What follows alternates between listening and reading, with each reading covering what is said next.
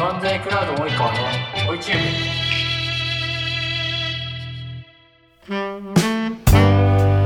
はい、えーそれでは早速始めていきたいと思いますんで、えー一旦及川さんよろしくお願いいたします。おはようございます。トークテーマなんですけど、ちょっと今日はマイネットの小出さんに来てもらったというところで、まあ、プライベートでも結構仲いいので、なんかもう、プライベート話してるようなことといろいろ聞いていこうかなと思ってはいます。はじめにじゃあ、マイネットの説明、じゃあ、まずしてもらっていいですか？あ改めましてマイネットの小出と言います。えっと僕自身はマイネットで、えっと経営企画担当の取締役をしています。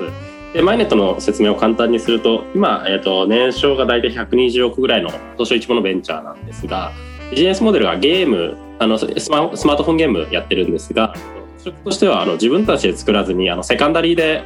あの他社が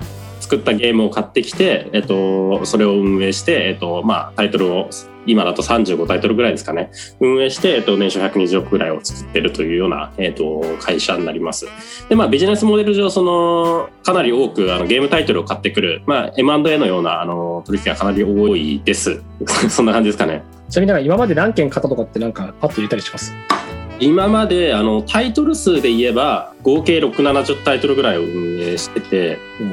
でまあ当然その M&A で1社に10件ぐらい紐づいてることもあるんで多分 M&A ちっちゃい事業譲渡とかも含めて40件ぐらいはやってるんじゃないかなっていう感じですね。そうすると、管理会計超大変そうですね。まあ管理会計は大変なんですけど、まあもう完全にフォーマット化されてて、まあ管理会計のところ、まあいわゆるそのゲームサーバーからビッグクエリにデータが集約してて、で、ビッグクエリに管理会計上も、管理会計のデータもゲームサーバーからのデータも全部ビッグクエリに格納してるんで、アウトプットのフォーマットだけ新しいの用意してあげれば、自動でもうそのゲーム用のあの分析アウトプットが出てくるの、管理会計だっただってる KPI のアウトプットが出てくるんで、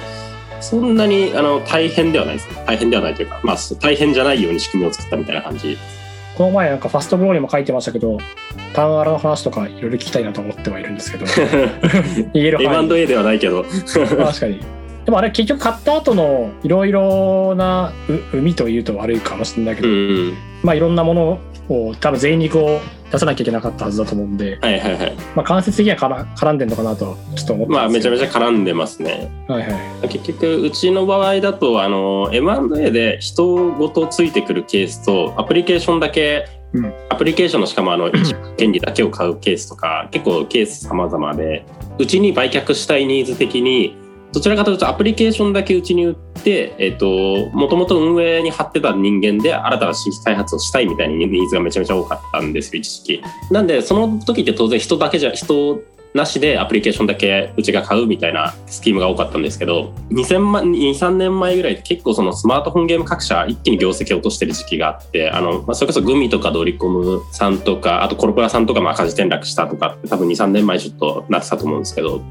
で結構各社ゲーム企業がちょっときつくなり始めてっていった時にどちらかというとその人ごと売却したいみたいな、まあ、事業撤退みたいなニーズが結構増えてきててでそれを全部吸収してったらと逆に当社が人が膨れるっていうそこでまあつきすぎた税肉をターンアラウンドであのみたいな感じですね。でも最初にまずその人を受け入れなきゃ、まあ受け入れるぞっていうなんか判断したなんかそこのなんか意思決定はどこにあったんですか？まあもともとうちのビジネスモデル的にはあのスマートフォンゲームって基本的に買ってから売り上げってどんどん月2%ぐらいずつ売り上げが落ちていくんですね。大体売り上げが98%ぐらいで推移していくんで結局買ったままの人員数を保ってたらどんどん利益率って下がっていっちゃうんですよゲームって。なんでじゃあどうするかで言ったらその新たなゲームタイトルを買ってきてそこに当てるっていうような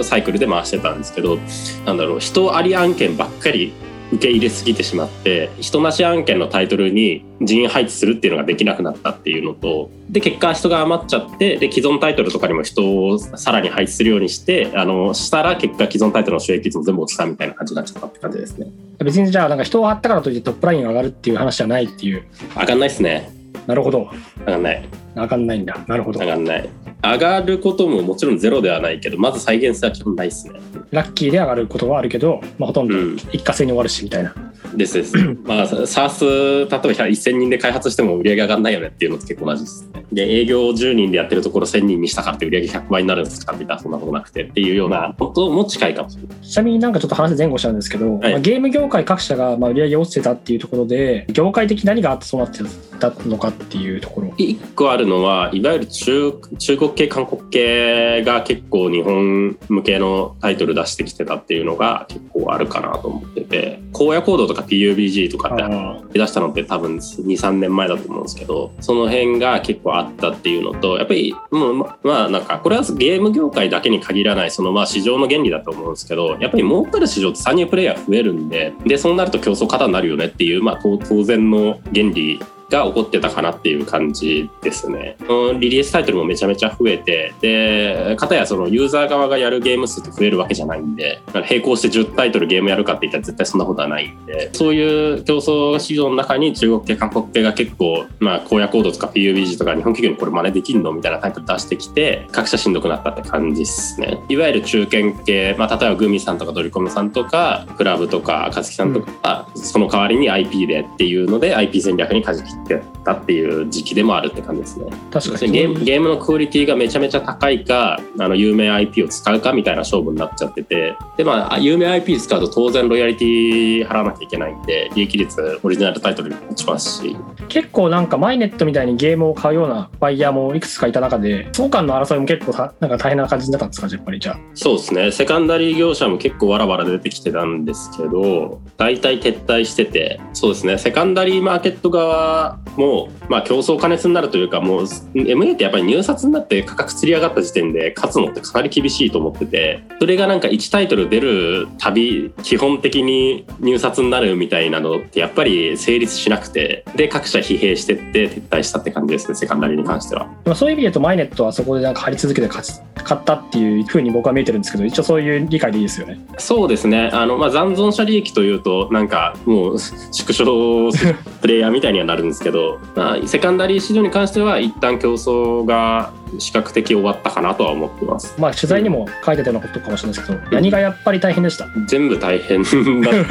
大変だったんですけど役員内で決議取るのも大変だったし実オペレーションも大変だった。で、まあ、上流から下流までが全部大変だったなと思っていて、まあ、上流のところで何が大変だったでいうと、まあ、リストラクチャリングをするのと同時にあのグループスのゲーム事業買収っていうのを重ねてやってたんですけど、まあやっぱり本体のリストラクチャリングしながら売上30億の会社くっつけるのってどうなのみたいなのがまあめちゃめちゃ議論として出て。あ仁義としてね、仁義としていいのみたいな。うんうんそそこがまず役員内でのコンセンサスするのが結構大変だったは大変だったって感じですね。実オペレーション側で言うとやっぱりそのマネジメント体制も一気に変えたっていうのとやっぱり人が減っていくいわゆるその辞めていく人たちとのコミュニケーションとかもう一個一個すごいあの振動がたたる物事であるんで、まあ、そこはどちらかというと人事とかの領域にはなってくるんですけど。なるほどなるほど。うん。どちらかというとその管理会計の話とか KPI の話とかも中央集権で僕らがデスマーチして作り上げればまあそれでいいんで負担ってあんまないんですけどうんうんうん。まあ、めちゃめちゃ働いたんでそういう肉体疲労とかあるんですけど精神疲労とかそんななくてどちらかというと人向き合いのところが疲労度合いとしては結構あったかなとは思いますね。まあ経営陣がこうしたいっていうところに対して同調してくれる人たちがまあすごい重要になってくると思うんですけど、うん。ターンアラウンドにおいて、はいまあそこはなんかどういうふうに選定してどういうふうに増やしていったのかみたいな。まあ、それで言うと僕は僕が当時役員じゃなかったんで上原がこうしたいに僕が割と同調してたって感じです。と今のあのゲーム事業の役員の松本っていうが割と同調してってもうトップダウンで進めたって感じですね。といってもそのうちの上原がよく言ってることなんですけど、まあ、利益は社会からの通信簿みたいなこと結構言ってて累積的な利益の積み上げが企業価値じゃないですかまあ将来的な利益の総計がそれが根付いてたんで結局利益ドリブン企業価値ドリブンに最後は動けたみたいなのが結構あるのかなと思っています。確かに上原さんの側面で確かにそういう側面もあるしまあよく言ってるし一方で結構そうエモいことも結構言ってたから多分そのエモい派に惹かれてた人はたちは結構辛い思いをしたって感じですよね、多分きっと。ですですです、まあ、ただそのやっぱり必要以上に人が膨らんでる状態ってその人たちにもやっぱり良くなくてなるほどなるほど。あの仕事の量に対して人が多くなっちゃってる状態って一人当たりの仕事量とかも減ってるはずだったり生産性のない仕事をやってるケースってかやってるからなんか仕事量より人が多くなっちゃってる状態だと思ってて本当にその人の人生考えた時になんか無理にうちに残ってもらうだったりそれをの雇用を確保し続けることが人のためなんだっけみたいなところまで議論は結構いったってかまあ、長尺で見たら確かに自分のキャリアに対してポジティブに働かないよねみたいな話ではですですですですです。人がバリュー生み出してない状態って会社にとってもその人自身にとってもポジティブじゃないと思ってるんで本当はなんかそのその人に合わせて仕事量を無限に増やせたらいいですし、まあ、それを無限に増やせるビジネスが一番いいとは思ってるんですけど、まあ、なかなか現実ビジネスそう簡単じゃないので。まあ、ちょっとこの動画を見てるのはちょっと起業家なのかファイナンス系の人なのかちょっと分かんないんですけど起業家だとして話すと最近だと資金調達環境良くてお金がパーッと集まってきていますと。でなんかそれってそのマイネットがいろいろ人を増やしてみたいな話と似てることになっていく、まあ、ある意味ブリスブリッツスケーリングするっていうのはそういうことかなと思ってはいるんですけど、うんなんかスタートアップにもやっぱ通じるものはやっぱありそうだと思います、うんそういう意味で言ううんとブリッツスケーリング後の会社をどうこうスタイリッシュにしていくみたいなところで言うとなんかアドバイスとかあります？いやまあただやっぱりその仕事量を逆に100200%獲得はできても組織成長ってやっぱり200%の成長で組織成長って無理だなって結構思ってて組織が2倍2倍2倍で拡大していくってもちろん10人から20人とかなら全然いいんですけど100人が1年で200人とか200人が400人って多分結構厳しいなと思ってて。で例えばあのラクスルさんとかだと、まあ、この前読んだ記事とかだと年の売上成長130%だとした場合に人の数で増やす量は120%で、えっと、1人当たりの生産量を110%にして合計130%だったりとか、うんうんうん。まあ、あとその北欧暮らしの道具店のクラシコムさんってあるじゃないですか、は売上側が増えすぎてて組織側が追い追いつかないから逆にリマーケしてたみたいな。あえて抑えて新規新規獲得しないようにして組織の、えっと、オペレーションチームのを優先にして作ってたみたいな話してて、まあ、結局なんかそこの人たちが幸せじゃないとサービスとしても幸せなものにならないよねみたいな話をうんうんうんってて、もうそれはめちゃめちゃそうだなと思ってて僕の経験からの話じゃないですけど他社さんの話で参考になったのはその辺ですね。ああ確かに面白いですね確かになんかやっぱり資金調達して資金調達した金を使うためにって言ったらあれなんですけど営業人員だったりエンジニアをめちゃめちゃ増やすみたいなのって結構その辺の組織成長スピードめちゃめちゃ考えないと大体結構なケースでやけどするなと思ってて。と、まあ、今の話に若干関連する話でターンアラウンドはま成功したと思うんですけどそもそもターンアラウンドしたしない方が良かったというかまあなんかそういう風な状況に陥らなかった方が良かった世界線の方が良かったのか、まあうんむしろ一気にバー抱えてきたからまあそれはそれで良かったみたいな感じだとどう捉えてるんですか？難しいですね。なんかやっぱりターンアラウンドがあったからもうそれこそ方針レイヤーで選択と集中みたいなのができたのは結構良かったかもしれないなとは思っていて M&A を繰り返して人を抱えると結構どうなるかっていうと会社の根っこの文化みたいなのがどんどん混ざって異文化みたいになっていくんですよね。でいいことではあるんですけどうちの会社とかってまあその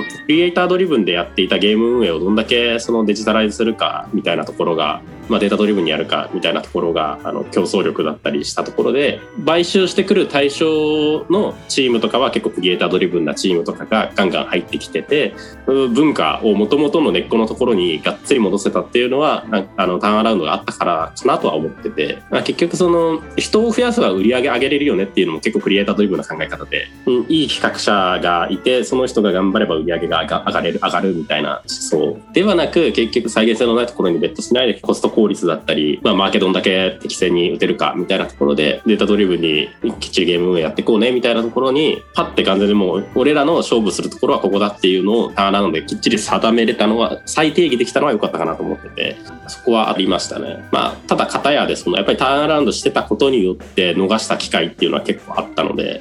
ちょっと大型のもの系出しにくいとかになっていて一概には言えないですけどって感じですね。どうやったら成功する買収ができるのかっていうところをちょっとまあ3つぐらいポイントを押さえて話してほしいなと思います。これはなんか一般論ではなくマイネットがどう戦ってるかっていうところでポイントみたいなのを話させていただくとまず一つは基本的に会社ごとの買収をしないんですほとんどこれはメリットが2つあって1個がまあ上場マーケットだったり資金調達のまあスタートアップマーケットにバリエーションが引きずられないっていうのが1つまあ要するにあの会社ごとっていうところにそこのプレミアムがつかないっていうのがでかいです。でもう一個が会社買収ってしちゃうといわゆるのれんって税金上損金として認められないんでタックス上不利なんですよね会社買収って。でそれが逆に事業譲渡とかあとはその部門を会社分割した後に買収するっていうスキームだと基本的に買った額っていうか、まあ、のれん相当額、まあ、資産調整勘定みたいなのがあの損金参入できるんで要するに買った額の、まあのれんかける35%分ぐらい税法上有利なんでそういうところで会社買収せずに基本的に事業譲渡だったり会社分割後の買収してるっていうところで2つ経済価値メリットあるかなと思ってます。もう一つが人に値付けをしない。まあこれはうちの算定方法っていう話なんです。ですけどまあもちろん人がめちゃめちゃ足りなくて太陽費がすげえかかるっていう時にちょっと勘案するぐらいの話で採用費見合いをするかしないかぐらいのところでしか、えっと、値付けしないです。基本的には事業が現状ままで生み出すキャッシュをもう自動的に23年で現在価値に割り戻してっていうところでしか見ないので、まあ、再現性のないプレミアムをつけないみたいなのが思想として強いですね、まあ、失敗を減らすという意味で。3つ目が基本的に、まあ、2個目の話とちょっと近いっちゃ近いんですけど、まあ、冒頭にした管理会計とか KPI の話と同じなんですけど自社が持ってる型にはめるっていうのを徹底していて買った途端にうちが持ってる運営のやり方に全部合わせにいく。逆に運営チームがいない方が合わせやすかったりするとかもあります。要するにそのチームの力に根付けしないででチームに頼らずそのアプリケーションアプリケーションが持ってる顧客に価値をつけて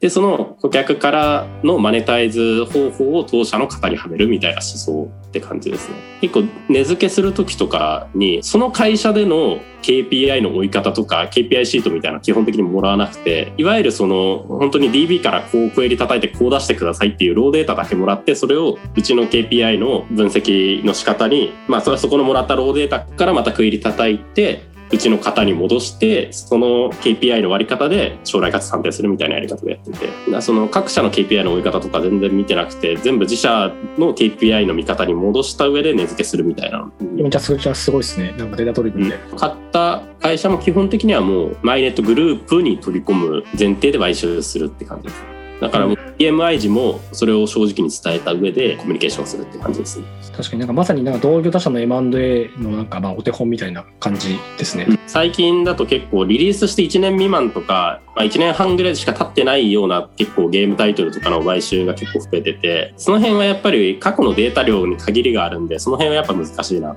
ていうのは思ったりしますね。そもその継続率側が安定してないとか、新規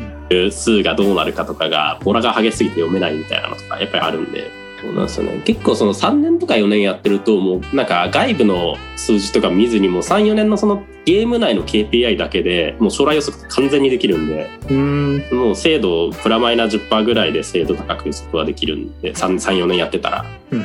なんですけど、やっぱりその1年まだ経ってないようなタイトルが今後どう推移するかは結構その、そのタイトルのデータだけじゃなくて、うちの他のタイトルの過去データとかを参照しながら、あの、議論してシミュレーションしていくみたいな感じになります。なるほど。